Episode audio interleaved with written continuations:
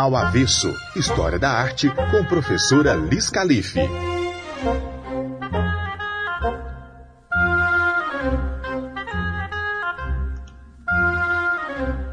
Olá, avessados e avessadas! O nosso programa de bate-papo cultural está no ar, sempre complementando outro programa do Ao Avesso de Liz Calife, denominado de Ao Revés da Obra, que traz audiolivros para vocês. No momento, estamos lendo o livro de ouro da mitologia de Thomas Buffington. Acesse os links dos programas no Instagram ao avesso Liz Calife ou pelo site História da Arte com liscalife.wordpress.com. Vamos começar a nossa conversa de hoje tomando um café e falaremos sobre vida profissional, arte, expectativas, realidade e sentimento.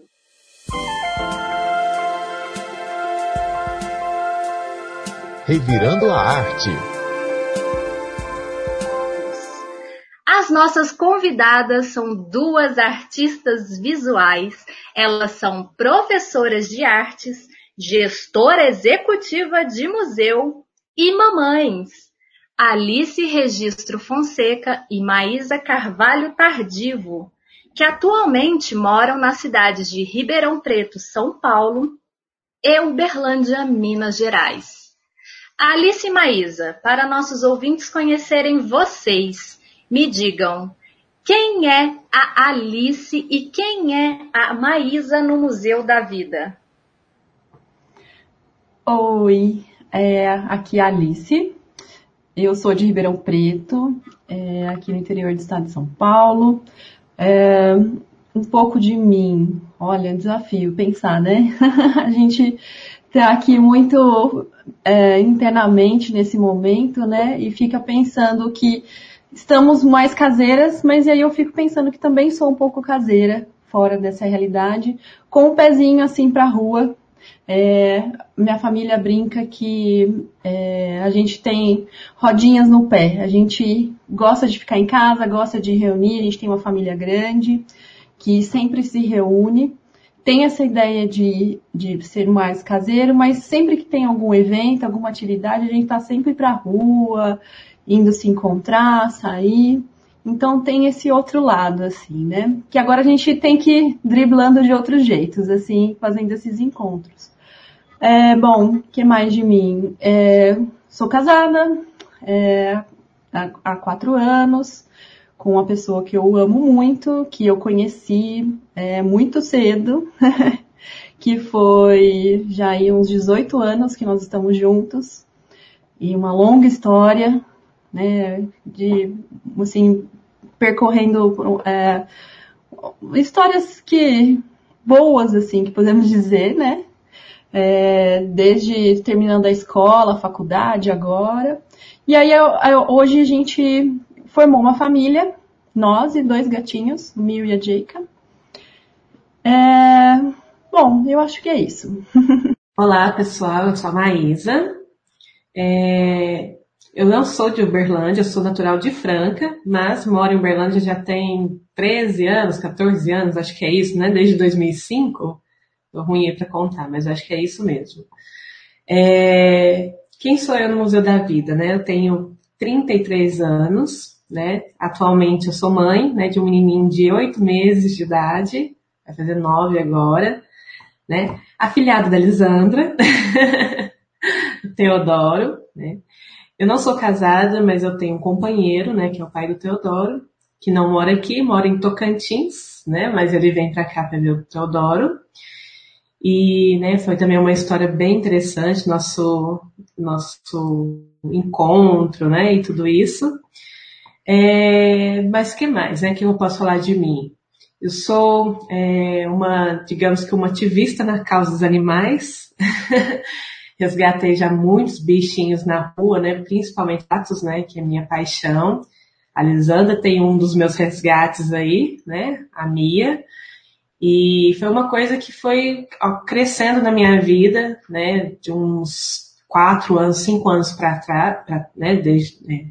para trás, né, uns cinco anos mais ou menos, que eu estou ligada a essas causas animais, e mais focada em gatos, né? Porque já resgatei cachorrinhos também.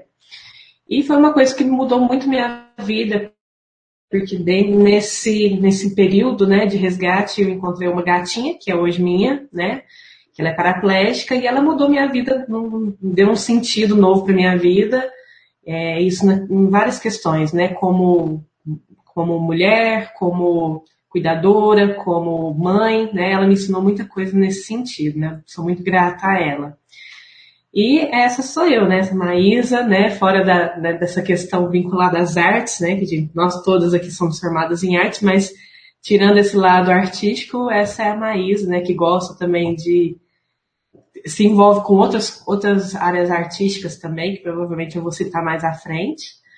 E, e é isso, acho que é isso que eu, né, de primeira mão que eu tenho para apresentar a vocês.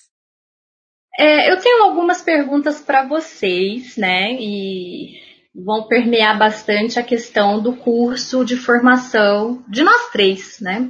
Os ouvintes não sei se sabem, mas nós três fomos colegas na faculdade é, de Uberlândia, né, a Federal de Uberlândia, e fizemos o curso juntas de artes plásticas, hoje com o nome de artes visuais com certeza, a gente pensou é, em fazer esse planejamento profissional, né, com relação às artes. Foi uma escolha nossa de profissão.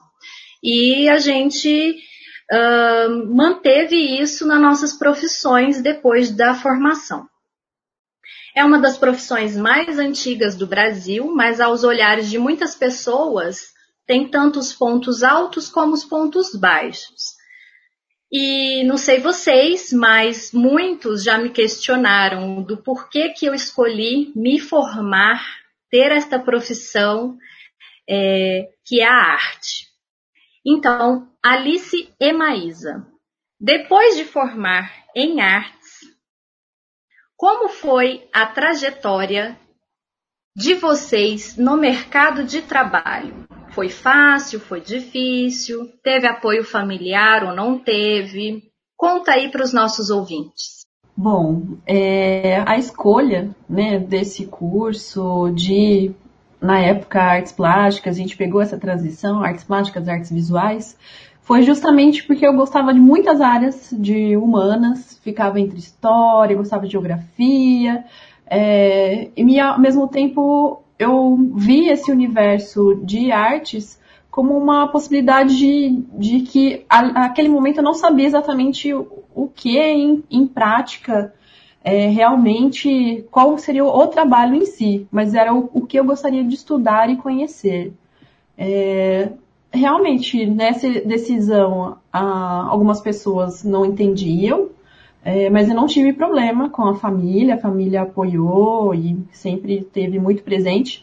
Tanto que hoje eles me acompanham em exposições, sempre tudo que é arte, é, porque tem esse lado mesmo, uma veia artística, a família tem essa, um lado de pensando também de professor, de história, a gente tem um pouco né, desse gosto, né? É, mas enquanto eu fiz a faculdade, eu, nem ficava pensando muito o que, que ia trabalhar, era mais em conhecer técnicas, conhecer história, conhecer artistas. É, tanto que quando a gente termina a faculdade, a gente fica, e aí, né? Eu sou nem, não sou nem estudante, nem trabalhadora, a gente fica um período assim de o que, que eu sou, né? É, o, meu, o meu lado ainda, eu sabia que eu, eu, eu gostava muito, assim, dessa parte acadêmica, de estudo, eu já sabia que ser artista era só uma questão de diploma, ser uma artista é, de, de conhecer, né? Mas eu não me considero um artista assim nesse sentido de expor, de produzir, de criar. Eu gosto muito desse campo de estudo e de, de compartilhar né, esse conhecimento em arte e educação. É, mas já na, na faculdade eu fiz iniciação científica, tive muitas experiências no estágio, né? Lá em Uberlândia a gente tem, assim, bem favorável nesse sentido de ter vários museus universitários. Então, é, alguns professores foram incríveis, abriram as portas específicos para um, para outro. No meu caso foi a Raquel Salimeno, é, que abriu para o Museu do Índio. Então, foi, foi um divisor de águas, assim, né? Esse estágio, que aí realmente eu comecei a ver uma, uma parte prática possível a partir desses estágios. Eu falo até é, hoje eu dou aula, né? Ou para qualquer pessoa que eu falo que está na graduação, que a graduação ela tá lá prontinha para você estudar, formar, mas o estágio, que você faz de ação complementar, que vai formando para o que você pretende ser algum dia, né? Então, mesmo fazer voluntários, fazer várias dessas ações ajuda muito né, nesse se conhecer, né, eu acho que até se colocar nessa posição de possíveis profissionais, porque artes o campo é enorme, ele ele fundamenta muitas outras, né, seja de design, de educação, de arquitetura, vai, vai indo um campo é, é bem rico, assim, né, o que que é, a gente mesmo vê outros colegas aí, amigos que formaram em arte em áreas totalmente, né, variadas, assim. É, então foi essa dessa trajetória que eu acabei me encaminhando para a área de museus, né? E que no fim eu descobri que isso já estava dentro de mim, já era algo cultivado enquanto família, né? E, e cultivado desde a minha infância, pensando quanto que eu frequentava, frequentava com família, quanto, né? A gente tinha esse envolvimento. E aí é, é um lugar onde eu me sinto bem, em relação a, a estar junto com a arte, né? E, e aí é interessante porque o, é, o museu ele te possibilita estar muito próximo com as obras de arte, né? É, não é tanto uma, a minha área de aprofundamento como é da a que a gente tem aqui a Lisandra mais gosta muito também dessa parte de conservação. Eu vou muito para a parte de, do educativo, é, mas a partir dali você consegue ter um contato muito próximo, né? A gente brinca trabalhando nos museus assim, ah, você quer pôr a, a mão na peça, né? É, vem trabalhar pro, é, vem trabalhar aqui no museu, porque você consegue pôr com luva, manusear, porque você consegue ter esse acesso, né?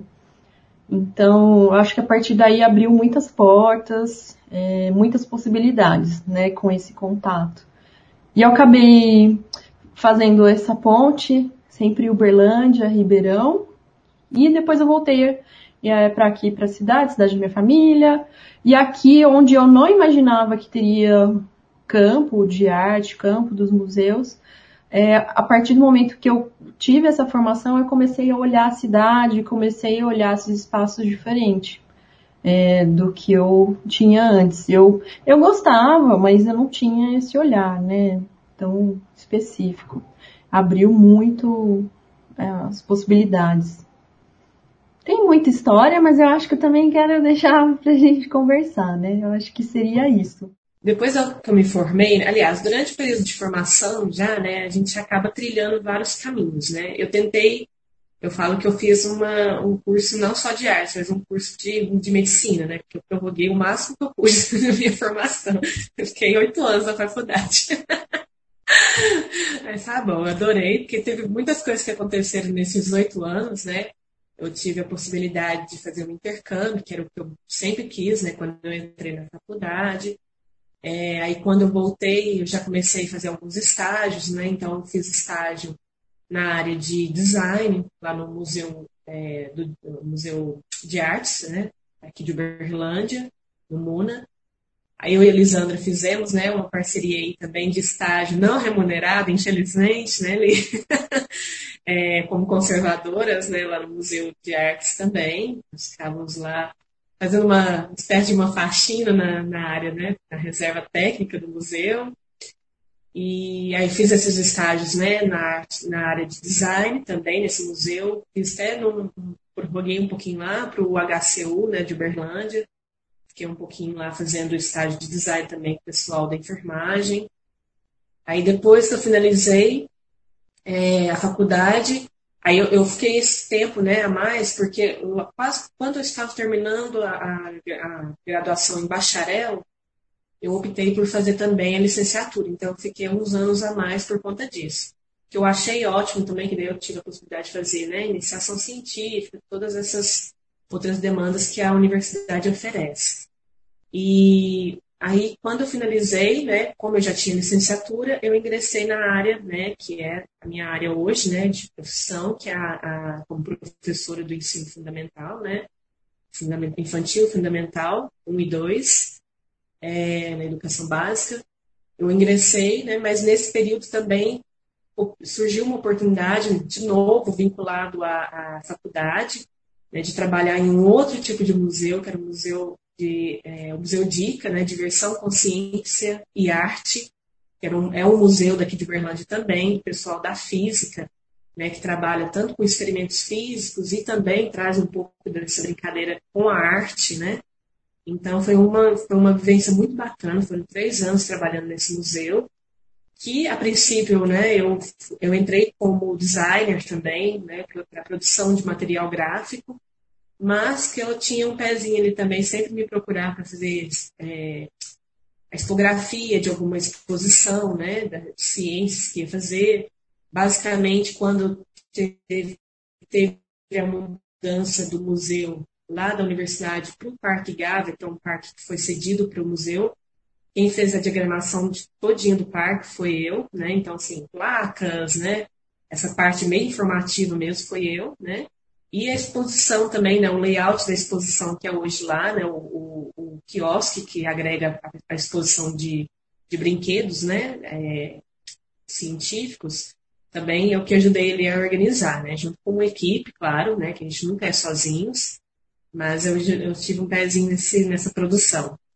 E daí, infelizmente, é, cessou minha, meu tempo lá, né, porque tinha né, um, um prazo de validade, infelizmente, que era por bolsas né, de, incentiva a cultura, incentiva a, a, a extensão né, também. É, aí eu acabei voltando para a área de é, lecionar, né? Voltei para a mesma escola que eu dava aula e hoje em dia eu trabalho em duas outras, né? aliás, trabalho em mais outra escola, então leciono em duas escolas, né? A disciplina de artes e e assim, eu não tive esse problema, né, de, de é, de ficar um período sem trabalho, porque eu tenho essa, essa possibilidade de ir para o lado da licenciatura, né, que me ofereceu pelo fato de eu ter os dois diplomas, né. Cheguei a fazer o mestrado também, né, então eu fiquei nessa, nessa ponte, né, ia para o lado da pesquisa e ia para o lado da prática, da licenciatura. Mas eu não, eu não fiquei sem, graças a Deus, né, não fiquei sem a, o emprego por conta dessa possibilidade que o curso me oferece, né? De ir para o lado do design, da, da pesquisa, do lado da, da, da, licenciatura, né? Então, assim, e é, com relação, né? Se o, a família me deu apoio sempre, minha mãe, ela tem um pé também na, na formação né, de artes, ela é formada em desenho industrial, ela sempre desenhou e ela sempre me incentivou, né? Então, nunca tive problemas com embates familiares. Ah, por que, que você está fazendo isso? Por que, que você quer fazer? Não, foi sempre ao contrário. Sempre me, me motivaram a fazer, né? Então, eu tive esse, esse momento prazeroso, assim, durante né, o tempo de faculdade né, e com o apoio da minha família. Olha só, cada registro interessante aqui, né, sobre a, a formação, esse pensar a formação em artes. Bom, então agora eu vou contar a minha história. tem gente que já conhece, mas tem muita gente que não conhece, né? Uh, claro, vocês duas participaram intensivamente de cada parte, desde que a gente se conheceu por volta de 2005, é, lá na Universidade Federal de Uberlândia, no curso de artes. Bom, basicamente não foi a minha primeira opção fazer artes plásticas. É, eu, eu tentei três vezes medicina. Ah, vai começar o ecletismo aqui. Eu brinco muito com os meus alunos que eu sou uma exímia brasileira, né? Porque o Brasil, no campo das artes, é super eclético, mistura tudo. E na hora de fazer o, o, vestibular, eu prestei três vezes medicina, uma vez história e uma vez fisioterapia tudo uma coisa a ver com a outra. Uh, acabei entrando em fisioterapia na cidade onde eu moro, que é Uberaba, é a cidade que eu nasci, onde que eu moro atualmente, e é, fiz o primeiro semestre de fisioterapia. Eu não saí da físio porque eu não gostava. Eu gostava muito, já tinha até virado monitora na aula de neurologia, na anatomia, mas um, ao chegar em casa, é, eu estudava à noite, eu me deparei com uma reportagem do Jornal Nacional, William Bonner, né, com aquele vozeirão dele falando sobre uma restauração de obra de arte. E eu não sei de onde que veio esse sentimento, mas eu comecei a chorar desesperadamente, apontava para a televisão e falava: "Eu quero fazer isso". Deve ser coisa do passado, né? Nosso passado espiritual. Sem avisar a família, né? Já era eclética nas escolhas do vestibular, então já deixa a família daquele jeito, assim, sem saber o que vai acontecer. a faculdade que eu fazia aqui em Uberaba era particular, então tem a questão do pagamento, né? Sem avisar a família, eu saí, eu não tranquei, eu basicamente abandonei o curso de fisioterapia. E sentei um dia com eles e falei: olha, eu não quero mais fazer, eu quero fazer. Fui pesquisar antes né, de avisar para eles. No Brasil, a gente ainda não tinha um curso de graduação em restauração e conservação. A gente tinha, é, o mais próximo de mim era Belo Horizonte, com um curso de especialização na UFMG. E aí eu fui é, averiguar como que eu poderia fazer essa, especializa essa especialização. Então, eu percebi que eu deveria fazer uma graduação ou em História, ou em Arquitetura, ou em Artes. Bom, ponderando né, o que era mais próximo de mim, Artes é, se tornou é, a minha opção, até porque eu sempre tive dentro da família pessoas que trabalhavam com pintura, com desenho, no caso a minha mãe, mesmo ela sendo psicóloga, ela sempre teve esse olhar artístico e fazia pinturas em casa. E isso passou para mim também desde a infância. Uh, então eu entrei numa escola de desenho, porque a gente tinha o que naquela época? Acho que hoje já está um pouquinho diferente. A prova de aptidão, de habilidades específicas. E eu não tinha diploma algum com relação ao desenho, eu nunca fiz aula de desenho, era uma coisa meio autodidata. Então eu fui, entrei na aula de desenho e avisei a minha família, estou faz, vou fazer o curso de artes, o mais próximo de Uberaba é em Uberlândia. então me inscrevi no vestibular. Uh, e, e, eu conto essa história, eu acho bem engraçado, que o meu primeiro olhar com a Maísa foi nesta prova né? E o meu primeiro olhar com a Maísa não foi de amizade, foi é, meio que de inveja verde minha para ela. Eu havia esquecido a minha caneta azul. E eu olhei para trás, essa menina tinha, acho que umas cinco canetas azuis. Ela foi tirando da, do estojo e eu falei, meu Deus! Por que, que eu esqueci a minha? Logo a azul. E aí é, eu cheguei a pedir emprestado, mas eu acho que não foi para ela. Isso agora já fica na minha cabeça meio, meio perdido.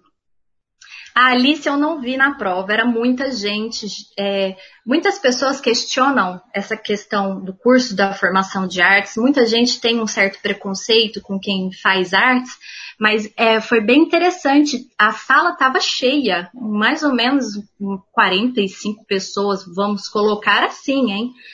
E no nosso curso, em 2005, entrou 40 alunos. É uma turma muito grande, se você parar para pensar, né? Para um curso que muitas vezes as pessoas questionam por que, você está fazendo artes. O que você vai fazer com artes? Um taxista uma vez me perguntou qual a minha formação. Eu falei artes plásticas. Ele me falou assim: "Que legal! Então você faz a plástica em nariz, em rosto ou é em corpo?" Aí eu fiquei pensando, não, mas isso daí é na área da medicina. eu não faço esse tipo de coisa, né? Bom, porque ainda a gente tem é, esse lado de pensamento na sociedade e o curso mesmo às vezes ficou um pouco perdido, mesmo sendo um dos primeiros no Brasil. Muita gente não sabe o que é e para que que é, mas as duas convidadas de hoje, ouvintes, já deixaram aqui para nós é, uma boa impressão de que é vasto o campo, né? Então você tem várias possibilidades de especialização e dentro a graduação te abre isso. Fui, passei, mudei para a cidade de Uberlândia e começamos então o curso, né, meninas? Foi bem interessante, pessoal bem divertido. Acontece que em dois, quando a, a, minha amiga, aí a gente virou melhores amigas na escola, era o trio das artes, Alice, Lisandra e Maísa. Quando a Maísa foi fazer o seu intercâmbio na Espanha, eu estava esperando o meu filho, o Iago. Foi sem querer querendo. é, e, um, claro, com toda a estruturação, eu entrei toda estruturada, né, gente? Então eu ia fazer o curso de graduação para logo fazer a especialização na UFMG, já estruturando todo o pensamento de profissão. Na hora que eu engravidei, realmente foi um baque, foi difícil nesse sentido, porque aí você pensa, e agora, como vai ser? Eu tive muito apoio da Alice, visto que a Mais estava na Espanha mas ela apoiava também é, pelo celular, às vezes a gente conversava, mas presencialmente eu tive muito esse apoio da Alice, pois eu mantive as aulas até o máximo que eu pude, mais ou menos no até o oitavo mês de gestação, eu estava indo Uberaba, Uberlândia fazendo as matérias e querendo e brigando com o médico querendo fazer as matérias usando as tintas que às vezes ele não permitia. Uh, e foi bem interessante porque é, eu acabei interrompendo por seis meses durante o nascimento, até os seis primeiros anos de vida do meu filho, eu retornei para Uberaba, tive ele com, é, perto da minha família, né? Só que eu já tinha colocado na minha cabeça que eu ia manter e ia terminar a faculdade, pois faltava dois anos para a gente formar, mais ou menos. Então, a Maísa estava voltando também, acabou que a gente foi morar juntas, né? Porque as duas estavam sem apartamento. Uma para a Espanha, a outra volta para sua cidade de origem, então estava sem lugar para morar. E foi muito bom, porque aí, aí ela veio e me apoiou pra caramba, né? Praticamente me ajudou na criação do meu filho. Um, até porque família em outra cidade é um pouco complicado e uma criança pequena, mais a faculdade de artes que engloba tanto teoria quanto prática, né? É uma coisa que a gente sempre está ali, a nossa subjetividade é colocada sempre em questionamento o tempo todo, porque a gente tem que estar tá com a criatividade sempre avançada na hora das práticas. Foi muito bom essa experiência que eu tive. Um, mas decidi, depois que eu formei, decidi é, voltar com o meu filho para Uberaba, no sentido de pensar no próximo passo, que seria fazer os concursos na área. Eu nunca deixei, nunca deixei de querer trabalhar na minha área, porque eu sempre falei assim para mim: se eu arranjar qualquer emprego, em qualquer outra área, administração, sei lá, fazer alguma coisa só para ganhar o dinheiro, eu não vou ser uma pessoa feliz e eu não vou fazer de forma feliz. Então, assim, eu, é, no caso aqui, eu não tive tanta facilidade assim com o meu trabalho no campo das artes. A, a minha conquista foi tardia e sempre muito difícil pensar isso, porque aí eu já era mãe, precisava sustentar uma criança, um, no sentido era só eu, o pai não foi companheiro e então a gente fica um pouco perdido nesse sentido. A Alice até falou muito bem, a gente às vezes fica um pouco perdido depois que forma. E eu ainda tinha essas outras coisas que me faziam um, pensar que eu precisava agilizar tudo. Não agilizei nada. Na verdade, tudo vem no seu momento. Tentei o mestrado em artes, é, não fui aceita na própria UFO. É, nesse meio do caminho, a Alice tinha me proposto, ela tinha visto na internet um curso de especialização em Belo Horizonte, que era à distância, semipresencial e à distância, e ela me propôs, ela falou que era minha cara, e aí eu falei, eu vou fazer. E acabei fazendo nesse meio do caminho, que é gestão cultural. foi muito interessante, foi muito gratificante, porque foi uma especialização pós-formação, né? Então a gente não para, de certa maneira, os estudos. Mas ganhar o dinheiro acima do seu trabalho, eu ainda não estava conseguindo. E aí eu uh, fiquei frustrada por não passar no mestrado no próprio local de origem da minha formação.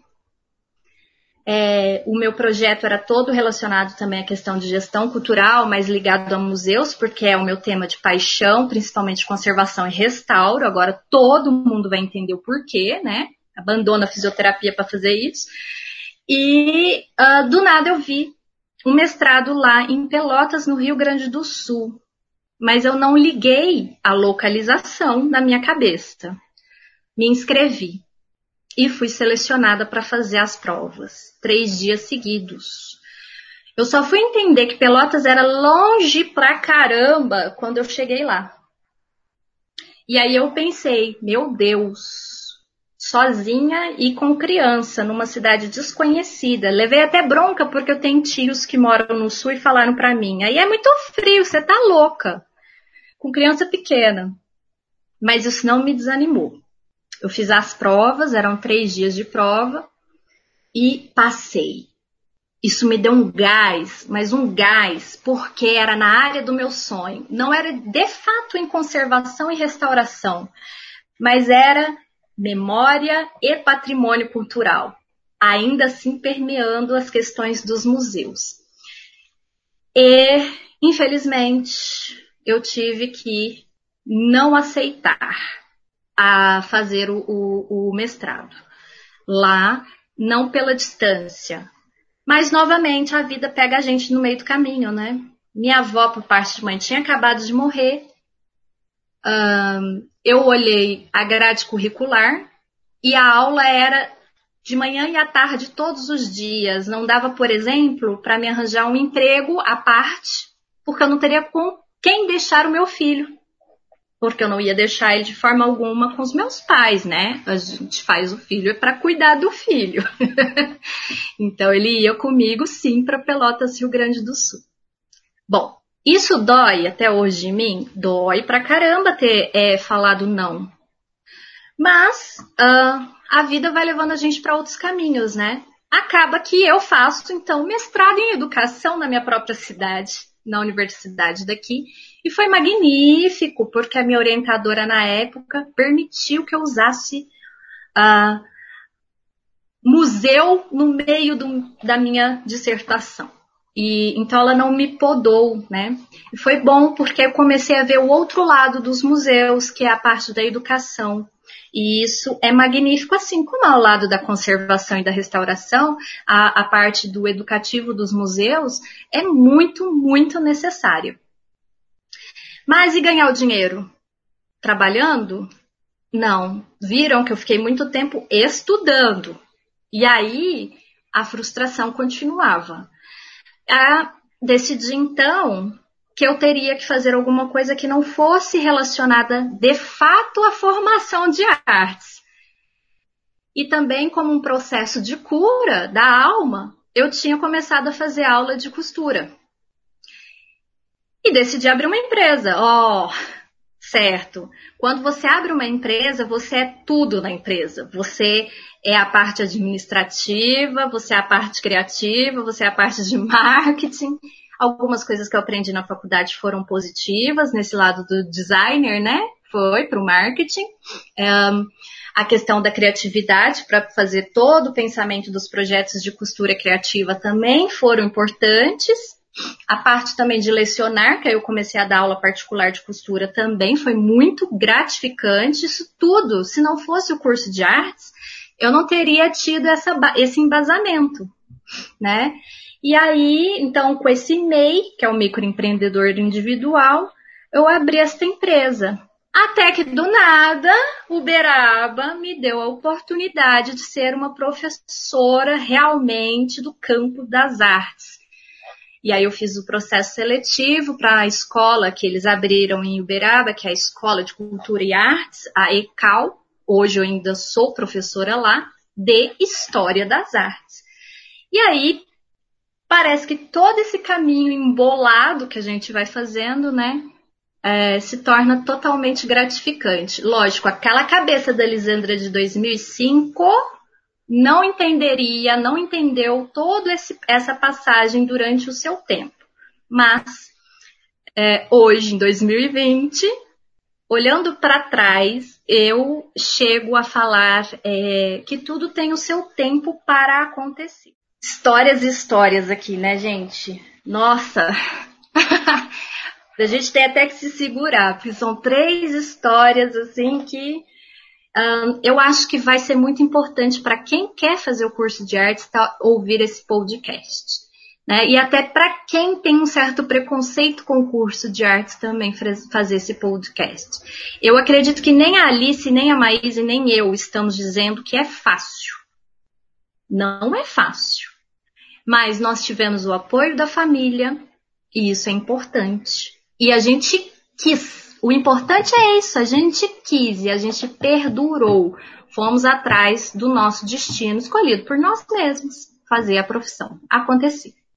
E falando nisso, agora vamos direcionar nessa questão da profissão então atual de cada uma, né? Alice, primeiro para você. No seu caso, Hoje você é a gestora executiva do Museu Casa da Memória Italiana de Ribeirão Preto. Gente, eu chego a me arrepiar. Conta para nós, ouvintes, como é ou como foram esses bastidores da criação de um museu? Nossa, eu tô aqui, a gente tá emocionado de escutar histórias todas e recompor e, né, todo esse caminho que nós passamos juntas e depois acompanhando com certas distâncias, porque é importante a gente pensar nessa localidade, né? A, a é de Franca, mas resolveu ficar em Uberlândia e se, seguiu esse caminho de, de pensar esse lugar, a, ali pensando, né, olha, a, tenho, tenho várias possibilidades de formação, mas a minha casa, a minha família, onde eu consigo ter uma ideia de, de, de constituição do que acredita, né?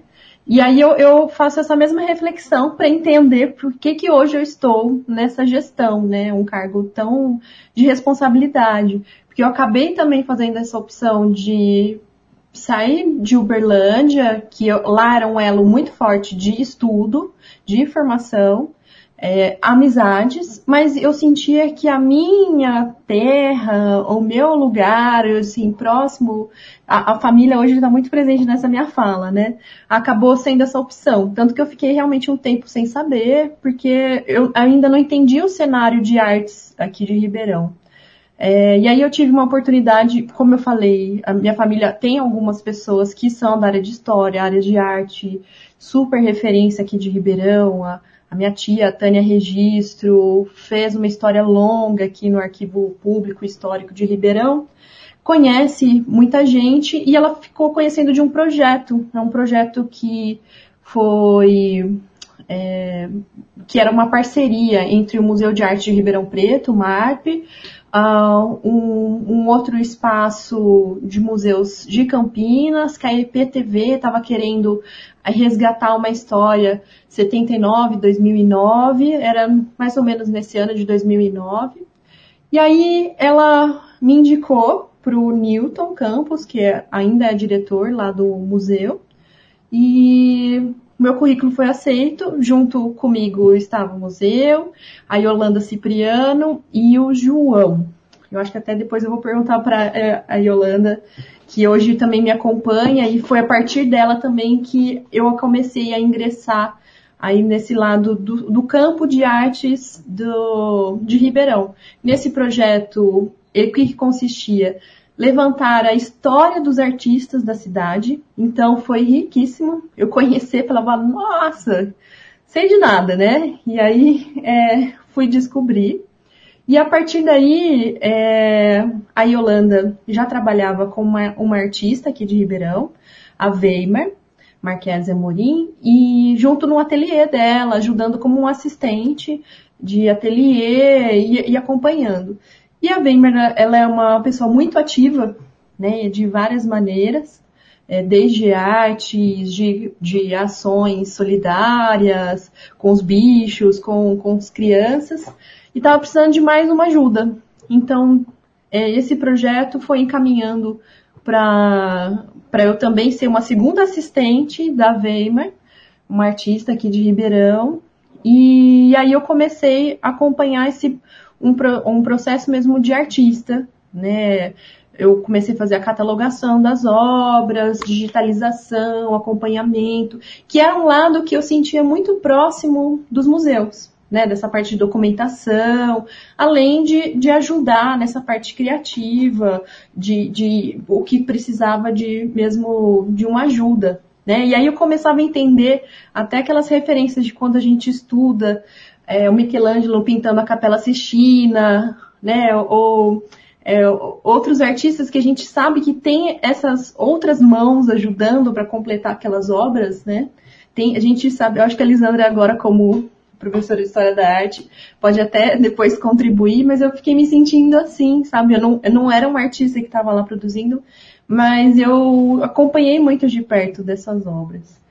E aí eu acompanhei também como atividades voluntárias no, na Casa das Mangueiras, é uma, uma, uma ONG aqui em Ribeirão, que atende algumas crianças é, na, fazendo contraturno, que uma atividade de, de, de formação em artes e, e formação mesmo de educação em família. É, e aí, a partir de, desse, desse processo próximo com a Weimar, ela acompanhou uh, meu mestrado, ela acompanhou os meus anseios e vontades da parte de educação, a parte de museus. E aí ela, como uma grande investidora também é, desse campo artístico, ela estava próximo dela essa ideia de buscar um, para ajudar um, legado de patrimônio para a cidade. E a, a Weimar foi convidada pelo seu cunhado, o Maurílio Biagi Filho, aqui de Ribeirão Preto, para tentar criar um museu é, de um, numa casa que ela estava super bem preservada, da década de 20, 1920, com pinturas decorativas, é, toda a parte arquitetônica, é, mobiliário, toda de época. É, e aí, só que ela tava, ficou um período sem ninguém morando, mas ainda estava com a família. E a família estava meio que também pensando nessas possibilidades, né? A última moradora tinha falecido em 2012, então foi tudo muito próximo esse período. E como a Weimar já acompanhava o meu, meu trabalho, é, acreditava em mim, né? É, e ela acabou me chamando para ser uma dessas responsáveis para colocar em prática é, essa gestão do museu.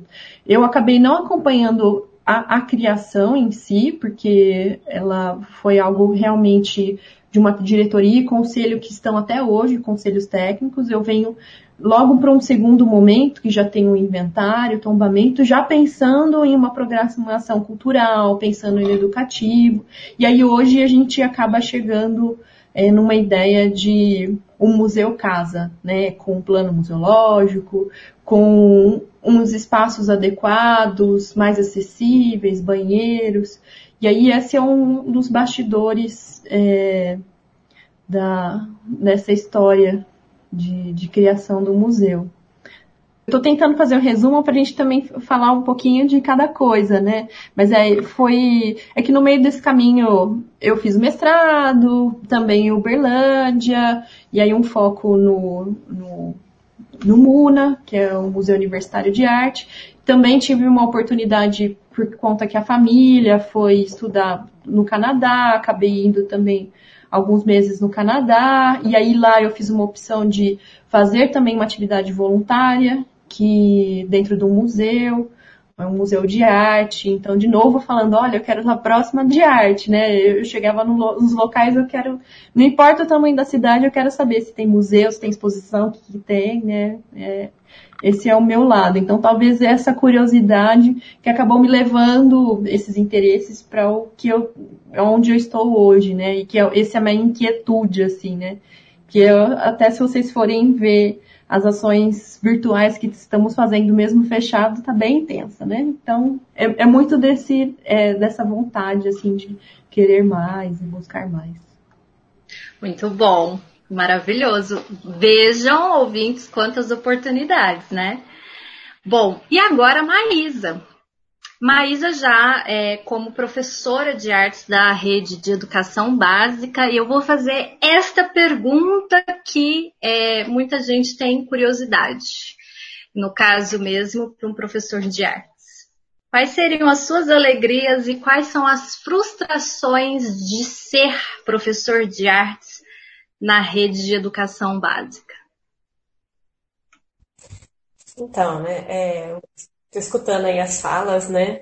E acaba que a gente vai relembrando algumas coisas para pontuar, né? É até contraditório, né, essa minha trajetória para o lado do ensino, porque, como você colocou, né, nós entramos com muito intuito na, na faculdade de artes. Eu também tinha, era voltada para essa questão da restauração, né? Foi por isso que a gente se aproximou, né? Foi por isso que a gente traçou tantas coisas juntas, né? Tivemos a mesma orientadora na, no TCC, porque os temas eram parecidos, né? E, e eu lembro que tanto eu quanto vocês duas, né? A gente falava, não, vamos fazer só bacharel, porque a gente quer seguir pesquisa, porque quer fazer não sei o que lá, Deus me livre de licenciatura, né? Só que as coisas mudam, né? Eu voltei da Espanha e vi essa possibilidade de ficar mais dois anos, né? Até porque vocês já estavam finalizando a faculdade, né? Antes de mim, por conta desse. Não foi um atraso, mas é porque teve algumas disciplinas que não casaram, né? Então eu tive que fazer algumas, né? Voltar um pouco para poder é, fazê-las, né? Enquanto vocês já haviam cursado elas. E aí nesse meio tempo eu vi a possibilidade de, falei assim, ah, vou repensar, né? Repensar essa questão da licenciatura. Pensei, né? Ah, se eu fizer agora, vão ser acrescentados mais dois anos na minha, né, no meu período aqui na faculdade, que eu posso aproveitá-la de alguma forma, que foi que eu fiz a iniciação científica. É, e também, assim, repensar essa questão, né? Será mesmo que eu, né, que eu, eu poderia fazer, né, alguma coisa com a licenciatura ou não? E, né, por ironia do destino, Hoje sou professora, né? Totalmente contrário, né? Se a Maísa de 2005 estivesse pensando agora, não seria essa a minha profissão. Mas hoje em dia é uma, assim, eu sou apaixonada pelo que eu faço, né? Eu adoro ser professora, é, adoro lecionar e poder lecionar o que eu sempre quis fazer, que era artes, né? Algo que vem é, permeando a minha vida por muitos anos, né? Como eu disse, minha mãe fez essa influência, né? Teve grande, grande parte dela, assim, da minha trajetória foi por conta da minha mãe, que me influenciou. Também já pensei em fazer coisas que não tinha nada a ver comigo, né? Mas foi uma questão aí bem, bem, ah, deve dar dinheiro, né? Mas né, nem sempre o que, o que dá dinheiro é o que vai, né? E, e, muitas vezes o que dá dinheiro é aquilo que de fato a gente gosta e que a gente faz com prazer, né? É, então, né, essa questão de lecionar, para mim, hoje em dia é o que eu sou apaixonada, né? É, eu, eu amo, assim, e aí me pergunta, ah, se você tem, é, qual que é a sua faixa etária, né? Eu me identifico muito com educação infantil e fundamental 1, né? Que é até aí, o quinto ano, né? Fundamental 2 eu gosto, mas eu vejo uma, uma barreira muito grande com relação à idade dos alunos, né? E com muitas coisas, muitas coisas que permeiam a, a, a fala, a adolescência, né? Você que é mãe de um adolescente, né, Lisana? Você sabe muito bem o que eu tô falando. Mas eu gosto também, né? Eu tenho um retorno prazeroso dos alunos, né? É, chega a ser até uma, uma uma relação, né, eu com os alunos, uma relação de amizade mesmo, não só de professor com aluno, né, mas uma relação de amizade. Eu tento, eu tento o máximo que seja dessa forma, né, que para ficar uma coisa mais suave, não ficar aquela coisa, ah, eu tenho que fazer porque tem ponto, né? Ser é uma coisa prazerosa mesmo, que eles possam passar por ali, mesmo que, né, para alguns isso nem sirva, né, para alguma coisa, porque eles já têm aí uma, uma mentalidade de fazer determinada função, mas é, né, ter uma carreira diferente, que não seja voltada para as artes, né? Mas eu penso que, de alguma forma, isso, né, é, essa relação que eu crio com eles, isso interfere e faz com que eles repensem, né? Eu tento fazer o máximo possível para eles repensarem a arte, né, é, no dia a dia deles, né? Que a gente, eu falo para eles que a gente é, é rodeado por artes a, a, todo momento, que nós somos seres que fazemos artes a todo momento, né? Aí eu até uso alguns exemplos com eles que eles chegam, nossa, é mesmo, né, professora? É verdade. Mas a minha, assim, o meu grande, a minha grande paixão é infantil e fundamental 1, porque eu, eu gosto de ver, né, nas crianças, e eu vejo isso muito nelas, né, uma, uma vontade, né, uma, uma, um prazer em, em mexer com arte, né, em criar, né. Criança é um, um serzinho que adora criar, né? Eles têm um, um potencial criativo muito grande. Então, eu gosto bastante. Então, assim, as minhas frustrações com, com a profissão de licenciatura, claro, né, como qualquer professor, é relacionado né, à questão né, de salário, porque a gente não pode negar isso, porque é muito desvalorizado, muito desvalorizado. Por vezes a gente cai naquela barreira, né? É, nossa, mas será que eu poderia fazer outra coisa, né, para né, tentar ganhar uma coisa mais? É, eu acho que é uma. É, é, muito ilusório isso que fala, né? Que a gente faz por amor, né? A profissão por amor, porque a gente tem coisas para fazer, a gente tem coisas para pagar, a gente tem uma vida, né? Claro, a gente faz por amor? Faz, óbvio, né? Senão, senão a gente não estaria traçando né, esse caminho. Mas de frustração que eu tenho, né, é essa questão, né, da, da desvalorização desse, dessa profissão, que é muito, muito, muito em todos os âmbitos, né? não só nas artes, mas qualquer área, qualquer disciplina é desvalorizada, qualquer professor hoje em dia é desvalorizado, seja no, no ensino básico, né? no ensino fundamental, no ensino na educação básica, na educação superior, né? é desvalorizado. Então, com relação à minha profissão, de frustração é essa, com relação assim ao, ao eu, é, a, a, lecionar, eu não tenho nenhuma frustração, porque eu gosto mesmo, eu gosto, é o que eu gosto de fazer. Eu gosto de ver no rostinho dos meninos, né, uma alegria em estar desenhando, em conseguir desenhar alguma coisa e vir mostrar porquê que desenhou, né? Chegar, às vezes eles fazem alguma coisa em casa e chega, tia, né? É, olha o que, que eu fiz, né? Olha só. Ah, eu, eu questiono eles, ah, o que, que é? Eles vão criando toda uma, uma né, uma, uma narrativa para aquele desenho, né, que é muito interessante. Essa eu falo mais voltada para as crianças. Né? E os, e os adolescentes, né, os jovens, eles também têm isso, só que basta dar uma despertada, né, o que é mais difícil, mas não é impossível. Né? Tem que dar essa despertada, porque às vezes eles têm uma coisa que eu brinco muito com eles, que é a tal da preguiça. Né? Tem preguiça para tudo.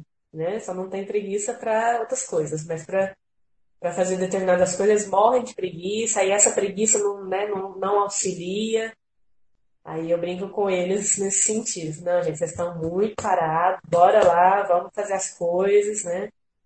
E ainda bem que eu tenho um retorno bem bacana, assim, deles, né? E é isso, assim, minha frustração maior com relação a essa outra questão que eu já joguei aí, que eu acho que é de muitas pessoas, né, que trabalham com essa área, é essa frustração hoje em dia, né? é isso. É isso? É, é, Maísa, você colocou aqui no jogo a maior frustração de todos os professores, né? Eu acredito que todos que estiverem ouvindo você vão concordar com, com isso. E você falando das crianças, eu estava lembrando aqui, além de serem muito criativas, são as mais sinceras. Eu adoro mostrar obras de arte para as crianças e fazer os questionamentos, porque além de pensar coisas que nós adultos não pensamos nada, elas levam a gente numa outra viagem, né, para a imagem. É, e também são sinceras. Não, eu não gosto. Não, não gostei disso. Não, isso aí é muito feio. Eu faço melhor. Eu já ouvi muitas crianças falarem assim. É, bom, não é apenas eu e a Maísa que somos professoras. Alice também é professora. Olha só, além de gestora do museu, ela também é uma professora em universidade, então professora do ensino superior. Alice, como é que você gerencia seu tempo? Sendo que você tem essas duas profissões, duas profissões é, que dão trabalho. Diga aí pra gente. É, é, dão trabalho como todos os trabalhos dão mesmo, né? É, e foi uma opção, é, eu já fazia essa parte da gestão do museu e comecei a distribuir no currículo, porque eu já tinha mestrado, já tinha certas experiências, e pensando até na questão ampla que as artes têm, né? Então, hoje eu ensino artes para pedagogia, mas também já ensinei artes para design, é, para jogos digitais, e o campo vai abrindo, né? Porque tem a, a disciplina de artes, ela, ela percorre várias de, de áreas de formação, né? É, acadêmica, ou profissional mesmo. E aí esse acaba sendo, eu falo que é um respiro na minha vida, porque é onde eu realmente volto a pegar lá os livros de história da arte, ou eu volto a pensar numa prática artística, porque a gestão acaba indo muito para um administrativo. É, eu tenho algumas experiências do educativo, planejamento cultural, mas a, a lecionar artes, eu acho que desmistificou um pouco a ideia até de a minha escolha para estudar artes, que eu falava, ah, acho que não, não sei se eu vou dar aula, eu tinha essas incertezas também em relação a isso. E hoje eu entendo que lecionar artes é uma forma de você estar próximo dela, né?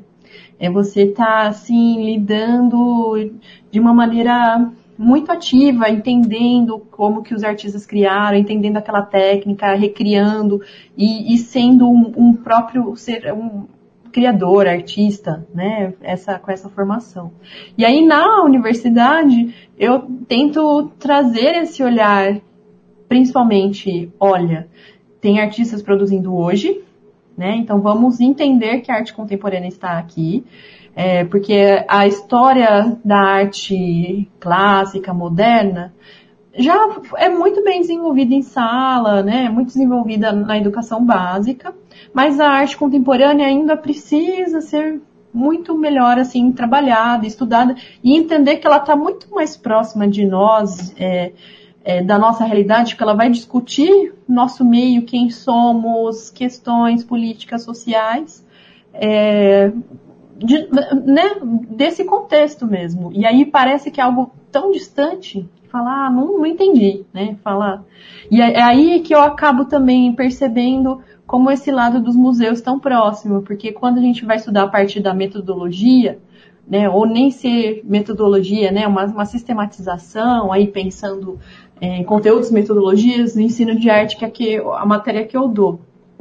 É, ela, a, a essa dinâmica que a gente entende hoje, de fazer um momento de leitura de obra de arte mais dialogada, interpretativa, depois você vai contextualizar algum tema e você vai na sequência ou antes ou depois, né, não tem muito lógica, criar, é, propor que ele tenha esse contato, veio muito dentro do campo prático educativo do museu. Então eu trago essa referência, Ana May Barbosa, gente estudou muito na, na graduação, depois e isso percorre até hoje, e ela, ela é muito baseada nas ações desenvolvidas dentro dos museus. Então, é, no Museu de Arte Contemporânea da USP, porque o que, que acontecia? As pessoas entravam nos museus, principalmente museus de arte contemporânea, e não sabiam lidar com aquilo, né? Então, é por isso que eu, eu, eu sinto que esse gerenciamento tem que ser mais um gerenciamento de tempo, né? Eu ainda não tenho uma família com filhos para ter esse. Eu consigo ter um pouco mais de tempo em relação a isso. Eu tenho um planejamento para isso, talvez eu tenha que reduzir algumas coisas, mas é, eu sinto que fazer essas duas, esses dois trabalhos acabam complementando é, esses meus dois lados, assim, esses dois mundos, né? Eu vou, eu vou relacionando a importância de cada um, né? E eu acho que é, a gente precisa desmistificar mesmo, que lecionar artes é estar próximo de artes e é propor aos alunos é, estar próximo de arte mesmo. Mesmo que seja aqui virtual, a gente hoje está tendo que fazer essa opção, né? Então, e a gente tem muitas coisas para conseguir explorar aí, fazer visita virtual. Hoje, se a gente quiser, eu estava hoje é, visitando os museus lá de Washington, que um dia, quem sabe, eu vou estava descobrindo. Então é, é, é, isso, assim, sabe? É que eu queria falar. Muito bom. Vejam, gente, como é grande a gama de possibilidades, é, como que é a visão aqui de duas super professoras, né, no campo das artes, seja é, no campo da escola básica, seja também para a universidade.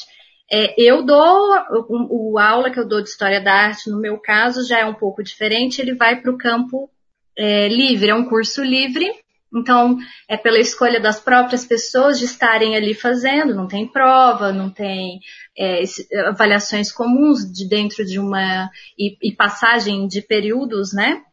Mas eu tento lidar também, assim como a Alice estava dizendo, é, abrir o campo e abrir o olhar das pessoas para quando elas estiverem ali dentro dos museus ou estiverem é, visitando alguma cidade, né? Antiga, ou até mesmo as nossas cidades contemporâneas, para elas poderem é, conseguir é, entender melhor e também, quem sabe, criar junto ou criar depois. A gente tem que sempre estar tá relacionando o ensino das artes com os processos é, do fazer arte. E agora uma dúvida, porque assim, a Alice, duas profissões, mas a Maísa também tem duas profissões. A gente, é, a profissão mãe é uma super profissão que é, é de tempo integral. E até os ouvintes que são professores sabem também que ser professor às vezes é tempo integral, porque a gente leva trabalho para casa. Uh, e quem não sabe, o ser professor de artes, ele perpassa tanto a teoria quanto a prática, porque mesmo que a gente não seja o artista visual, para que os nossos alunos entendam às vezes um pouco melhor os processos artísticos, a gente ensina algumas técnicas, é, cria alguns jogos uh, ou algum fazer arte com os próprios alunos, né, para eles estarem mais próximo ainda é, do que que é a arte. E aí, Maísa, recentemente, mamãe, né, do meu afiliado maravilhoso, Teodoro, como é que você concilia a, a sua profissão um, de ser professora com essa nova função de ser mãe? Então, né? É, é um grande desafio que a gente vai começar a falar agora, porque juntou um tanto de coisa, né? Eu estava, ganhei Teodoro no final do ano passado, né? Meados de outubro. E aí a gente tem, né, um período de licença maternidade, né? Passa. Eu ainda tive um pouquinho a mais, né? Porque acabou pegando as férias e as férias elas não, não é considerada como licença, então eu gozei das minhas férias posterior à minha licença. Então, que eu voltaria quatro meses, eu voltei em cinco. Voltei, duas aulas presenciais, entramos em isolamento social. então, o que acontece, né? Nesse atual momento está uma coisa assim absurdamente difícil de lidar, né?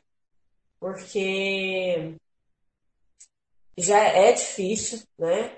Eu tenho, né, eu tenho a parceria, né, com o meu companheiro, só que como eu disse né, no início do nosso podcast, é, ele não mora em Berlândia, ele é de Berlândia, mas não mora aqui, ele mora em outro estado, longe, muito longe, né, 1.600 quilômetros daqui de Berlândia, é professor universitário lá, e ele consegue, né, vir a cada mês, só que esse, no, nesse meio tempo eu tenho que me virar aqui sozinha, né? Tem essa questão familiar também, que a minha família não é daqui. Mas eu ainda tenho a sorte de ter a família do Marco aqui comigo, né? A família dele é de Berlândia, então eles me ajudam bastante nesse sentido. Mas é uma, é uma grande batalha, assim, né? Porque ainda mais nesse início, né, Li, que a gente sabe o tanto que a criança depende da gente, né? É uma, é uma dependência, assim, por mais que tenha outra pessoa do seu lado te ajudando, mas é uma, é uma ligação muito forte com a mãe, né? Com... E, de fato, né, a, a licenciatura, né, esse, essa profissão de professor, né, ela é algo que passa os muros da escola, né? Passa em todos os sentidos, não só na questão né, de produção de material, porque em casa o que você vai produzir, o que você vai fazer, o que você vai falar. É, no nosso caso, né, tem a parte prática, então você tem que pensar, você tem que produzir antes para ver se a prática vai dar certo para você passar para os seus alunos. Mas também, é, não só dessa questão de conteúdo, mas também é, de todos os níveis, né? Até a questão psicológica também, de saber, de você pensar como que você tem que lidar com uma série de, de crianças de diferentes é, faixas etárias, de diferentes personalidades.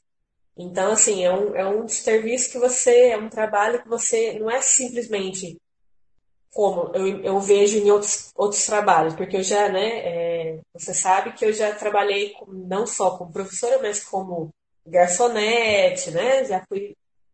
O trabalho como garçonete é, você realiza seu trabalho ali, no seu expediente de trabalho, finalizou, pronto, acabou, você chega em casa, você não tem nada a ver mais com bar, com restaurante, com nada, aí você vai voltar a produzir, né, seu trabalho quando você está no seu locus de trabalho. Agora, professor de professor é diferente. Além de você, né, fazer o seu trabalho no seu locus, ainda tem trazer coisa para casa. Então, você tem que pensar nessa questão, né, de lidar com outras pessoas, com, é, com um público totalmente diferente, porque você não está mexendo com o público que nem, né, num serviço, como eu citei, da, de como garçonete. Você está lidando com o público que vai ali para consumir e pronto, né? Você tem que simplesmente servi-lo da melhor forma possível e pronto. Agora, quando a gente fala de professor, você está participando da formação de um indivíduo, né? Como, forma, como é, participante dessa formação, você tem que pensar em inúmeras coisas, né? E isso é, é muito ultrapassa os limites do, do, do, muro das escolas, né? Você tem que ficar, às vezes você até sonha com isso, né? Fala, Nossa senhora, você sonhou com aquele aluno que alguma coisa está mexendo com você. E junto com isso tudo, né, a questão da maternidade, que é puxadíssimo, né? Muito puxado, né? E assim, eu já tinha estruturado totalmente para um, uma um cenário e esse cenário teve uma modificação radical, né, por conta de vários motivos, né, que a gente vai provavelmente vai falar. E e assim, é o que eu estou falando, né? É uma uma é uma situação muito inovada, muito nova, difícil, está sendo difícil a cada momento, a cada dia, né? De ter que pensar atividades, pensar, né? Não só atividade para criança, mas atividade para a sua criança também, né? Que agora já está engatinhando, está indo para todo quanto é lugar, então você tem que entreter a, a, a, o, o serzinho de alguma forma.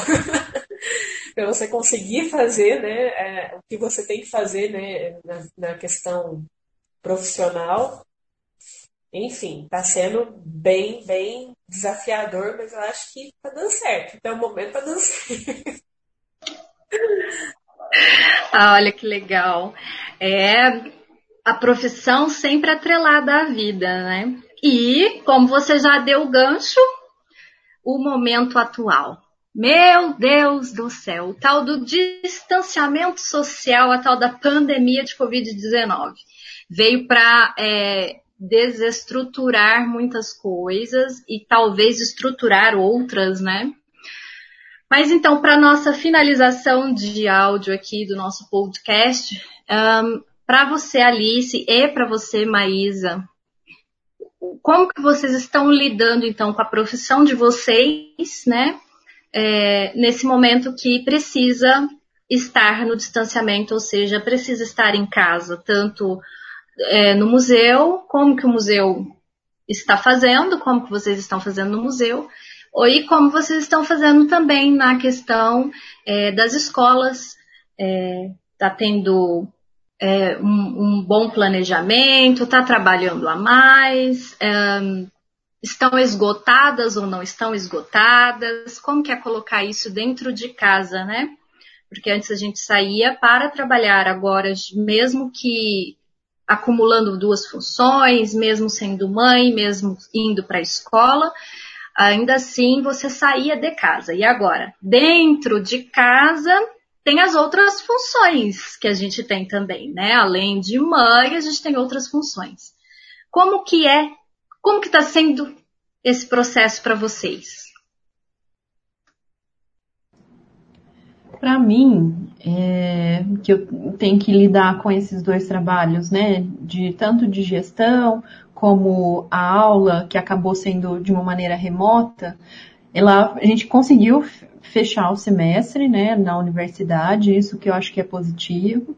É, e enquanto gestão, enquanto museu, a gente está conseguindo trabalhar de uma maneira virtual. Estamos fechados temporariamente, fisicamente, né? E estamos adaptando a isso. Eu acho que é crise é para todos, é para todo lado, a dificuldade é incrível, é, é de e, e, eu acho que a gente está aprendendo muita coisa com isso. Aprendendo quem nós somos, onde nós estamos, estamos na nossa casa. É, e aí a gente tem que buscar algumas alternativas para deixar esse momento um pouco mais é, que a gente consiga passar por ele. Né? Eu acho que uma das alternativas é manter a comunicação muito ativa. Né? Então, é, são no sentido desde do museu é, comunicar ao público, olha, estamos aqui, ou temos visitas virtuais, temos essas atividades, olhe para o que está acontecendo, ou comunicação interna, diretoria, olha, está acontecendo isso, né? Equipe, como que o que está acontecendo? Então a comunicação é muito forte. Eu acho que a comunicação está sendo forte também em outros campos. É, campos familiar, tendo que é, cada um na sua casa, essa comunicação. Nós três aqui, onde imaginaríamos aqui essa situação, né? É, frutificando. Então a gente talvez pensar umas dificuldades que frutifiquem algumas ações. Eu, eu para falar de sentimentos, é me sinto uma montanha russa de emoções. Assim, essa é, é a minha definição altos, baixos, angústia, ansiedade, felicidade, vai indo tudo junto nessa, nessa montanha russa aqui, que a gente não sabe o fim dela, né? Mas estamos aprendendo, pelo menos, a estar no meio dela. Eu acho que eu vou deixar vocês falarem também. Acho que é por isso.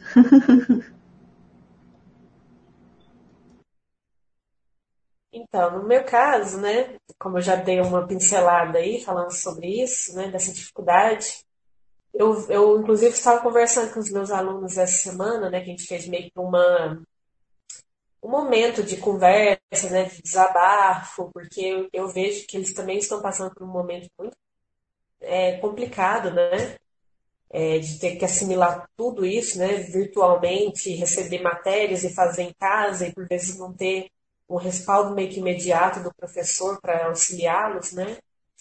Então eu coloquei para eles qual que era a minha dificuldade com relação a essa, né, esse meio, né, de a, a aulas remotas, né? A minha maior dificuldade, eu acho que vocês devem concordar com isso, é com relação a não poder participar, né, é, é, de forma mais é, imediata do, do processo é, criativo e do processo é, de construção mesmo do aluno com relação às artes, né? Eu falei para eles assim, quando a gente está no presencial, eu visualizo isso em vocês. Eu vou vendo quando vocês iniciaram né, um desenho lá no começo do, do ano e vejo como que vocês conseguiram né, ganhar maturidade no, no traçado, ganhar maturidade no, no desenho, né, na forma de, de, compor um desenho, né, eu consigo observar isso. Agora eu estou vendo que o resultado final apenas. Eu não vejo como que eles fazem, como que eles produzem, né? Muitos devem né, ter essa questão né, de pegar algo pronto e só reproduzir, né? E isso vai dificultando mais ainda né, o processo criativo, o processo de, né, de fazer mesmo, né, de deixar fluir a coisa. Então eu falei para eles que essa era a minha grande dificuldade, além né, da minha dificuldade como em, em, em programar tudo isso, né, é, estando em casa, porque como a Ali falou, né, a questão da maternidade, mas não só isso, a, o nosso dia a dia, né, de funções de casa mesmo que a gente tem que fazer, realizar, né, a gente tem que comer, né, senão a gente não para em pé, então a gente tem que fazer toda uma rotina que por vezes não, eu, eu de fato estou tendo muitas dificuldades em fazer, né, estando nessa, nesse isolamento. E fora também que a gente, a gente vai se desgastando emocionalmente, vai se desgastando é, psicologicamente, né? Porque ficar em casa trancafiado, mesmo que a gente seja uma pessoa caseira, a gente perder esse contato, né? É, de, de estar junto com o outro, né? E eu tinha muito isso, porque eu não falei lá no início, né, no meu Museu da Vida, mas eu, eu também participo de um grupo de dança, né? É, de dança popular. Sou, eu sou, eu participo como eu toco um instrumento, eu toco tambor. E isso tem me feito muita falta, porque era um momento de extravasar mesmo, tudo, toda a semana que a gente passa, né, cheio de dificuldades, chegar lá e tocar e me distrair, né? Isso tudo é fazendo falta nessa, nesse momento, né, de pandemia que a gente está passando. E mas por outro lado, de repente, acho que a gente também tem que ver, né, é, por um outro lado, né, o que, que a gente tira de satisfatório, o que a gente tira de positivo disso tudo, né? Por um lado, eu estou podendo participar mais da vida do meu filho, né? Que eu, eu, ele estaria no berçário, eu estaria trabalhando, eu poderia, eu teria pulado várias etapas da, do crescimento dele. Mas, e, e também da gente mesmo parar e observar, né? O tanto que é importante, né? Essa a presença de um do outro, de estar um com o outro, de estar né, é, próximo um ao outro, porque a gente é tão focado hoje em dia com relação à tecnologia, de ficar ali, né, é, praticamente né, hipnotizado por um WhatsApp, que a gente esquece da companhia um do outro, né? Talvez essa situação toda, né, venha para nós nos alertar, né, sobre essa questão, né, de, de parar um pouco, né, de ficar ligado no virtual e, e, ser mais presencial na vida um do outro, né? Isso em, em todos os, os, né, os, anos. Então, assim, eu, eu, por exemplo, estou morrendo de saudade de estar perto de vocês, né? Mesmo que a gente tenha essa, essa distância, né? Mas a gente sempre fazia uma viagemzinha, uma para a cidade da outra, né? Vez ou outra, então isso está me matando demais também. Então, é essas minhas grandes dificuldades em relação a esse momento é, de isolamento. É, gente, ser professor no distanciamento é, social tem os seus lados, é, assim como a primeira pergunta que eu fiz com relação à formação, tem seus altos e tem seus baixos. Uh, nós tivemos que aprender a, a, usar a tecnologia, por mais que ela já existisse na nossa vida, mas eu deixou isso bem claro aqui, que ela estava existindo e às vezes ocupando um espaço de relação social. Agora ela é obrigatória, o mais interessante é isso, para a relação social, mas também para o ensino. E, de certa maneira, tem é, a, os seus campos de ser positivo e os seus campos de ser negativo. Muito bem é, observado também pela Maísa, também pela Alice, em toda a nossa conversa. Um, a, a, ser professor de artes, que é o que a gente pode realmente afirmar, né? Pois nós temos essa formação e essa experiência na vida, é, pela internet é um pouco complicado. Veja bem, o meu campo é na parte teórica, história da arte, mas eu sempre reclamo para os meus alunos que estão ali porque querem, visto que é um curso livre, adultos, um, público de 14 anos para cima. Então, eles participam é, pela vontade e as práticas começaram a ficar um pouco difícil porque eu não, não, não consigo é, apenas dar a teoria. Eu preciso, às vezes, trazer uma certa prática e sempre digo que é de uma forma mais tranquila, pensando numa questão mais para terapia do que exatamente para uma formação de artes em si. Mas que, que gera sentimentos, né? Gera possibilidades e gera aprendizado. E hoje, mesmo tendo essa aula remota, a maior dificuldade é estou dando aula para um computador. Eu cheguei até a falar isso num outro, no outro bate-papo. Os alunos fecham a câmera, fecham o áudio.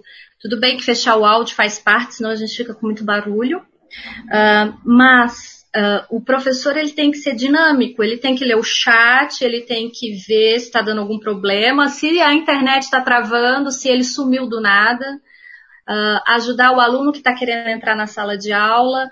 É, a gente ganhou uma outra profissão em cima da nossa própria profissão de ser professor.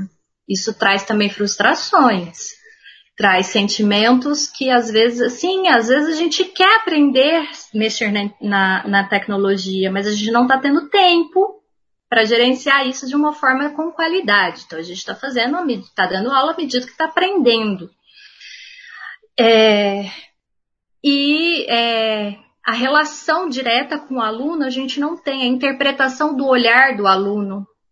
Quando você fala alguma coisa, por exemplo, no meu caso, quando eu falo, alguma história da condição da criação daquela obra, é, em que eu posso causar ali é, alegria no aluno, né? Que, ou uma surpresa. Nossa, não sabia que Picasso fez essa obra porque ele estava jantando em um determinado lugar. Essa surpresa a gente não tem mais. E todo professor, quando vê no olhar do aluno as expressões faciais dele a partir do momento em que você está dando a aula, você intensifica ela. É uma forma que bem interessante para quem quer ser professor hoje em dia, mesmo que a condição seja pela internet, é, trabalhar diretamente presencial é muito importante para te fa fazer você ser um professor. Então a gente entra em muitos, muitos questionamentos. A Alice falou muito bem. É, é, ela é uma montanha russa de sentimentos porque a gente não sabe o que vai acontecer. Ligado a isso, a gente tem os nossos medos com relação à saúde e à perda do nosso próximo. Um, e resposta para isso a gente não tem. Infelizmente, a gente não tem. Então a gente vê, tem que enxergar e trabalhar com o nosso psicológico o tempo todo. Bom, Acho que os nossos ouvintes vão ter muito o que pensar com esse podcast, né? Obrigada, Alice, obrigada, Maísa. Eu espero novamente poder conversar com vocês, porque é muito gostoso. Espero que vocês tenham curtido, que os nossos ouvintes também tenham curtido e peçam um repeteco, né? A gente vai, pode trazer outros assuntos aqui para vocês. E esse foi o Revirando a Arte, com essas magníficas convidadas Alice e Maísa. Comentem e deem sugestões, nós estamos abertos ao diálogo constante. Acompanhe também o Ao Revés da Obra, toda semana é lançado um capítulo de leituras de livros. E o meu tchau e até o próximo episódio. E entra lá no Instagram e no site do programa Ao Avesso História da Arte com Liz Calife Deixe seu comentário. Vamos dialogar nesse período de distanciamento social. Ao Avesso é um programa coordenado e apresentado por Lisandra Calife, com edição, identidade visual e produção de Tielixon Bank, locução de David Santos, vinheta inicial de Pedro Amui, vinheta de créditos criada por Jonas Neto e produzida por Rafael Castro.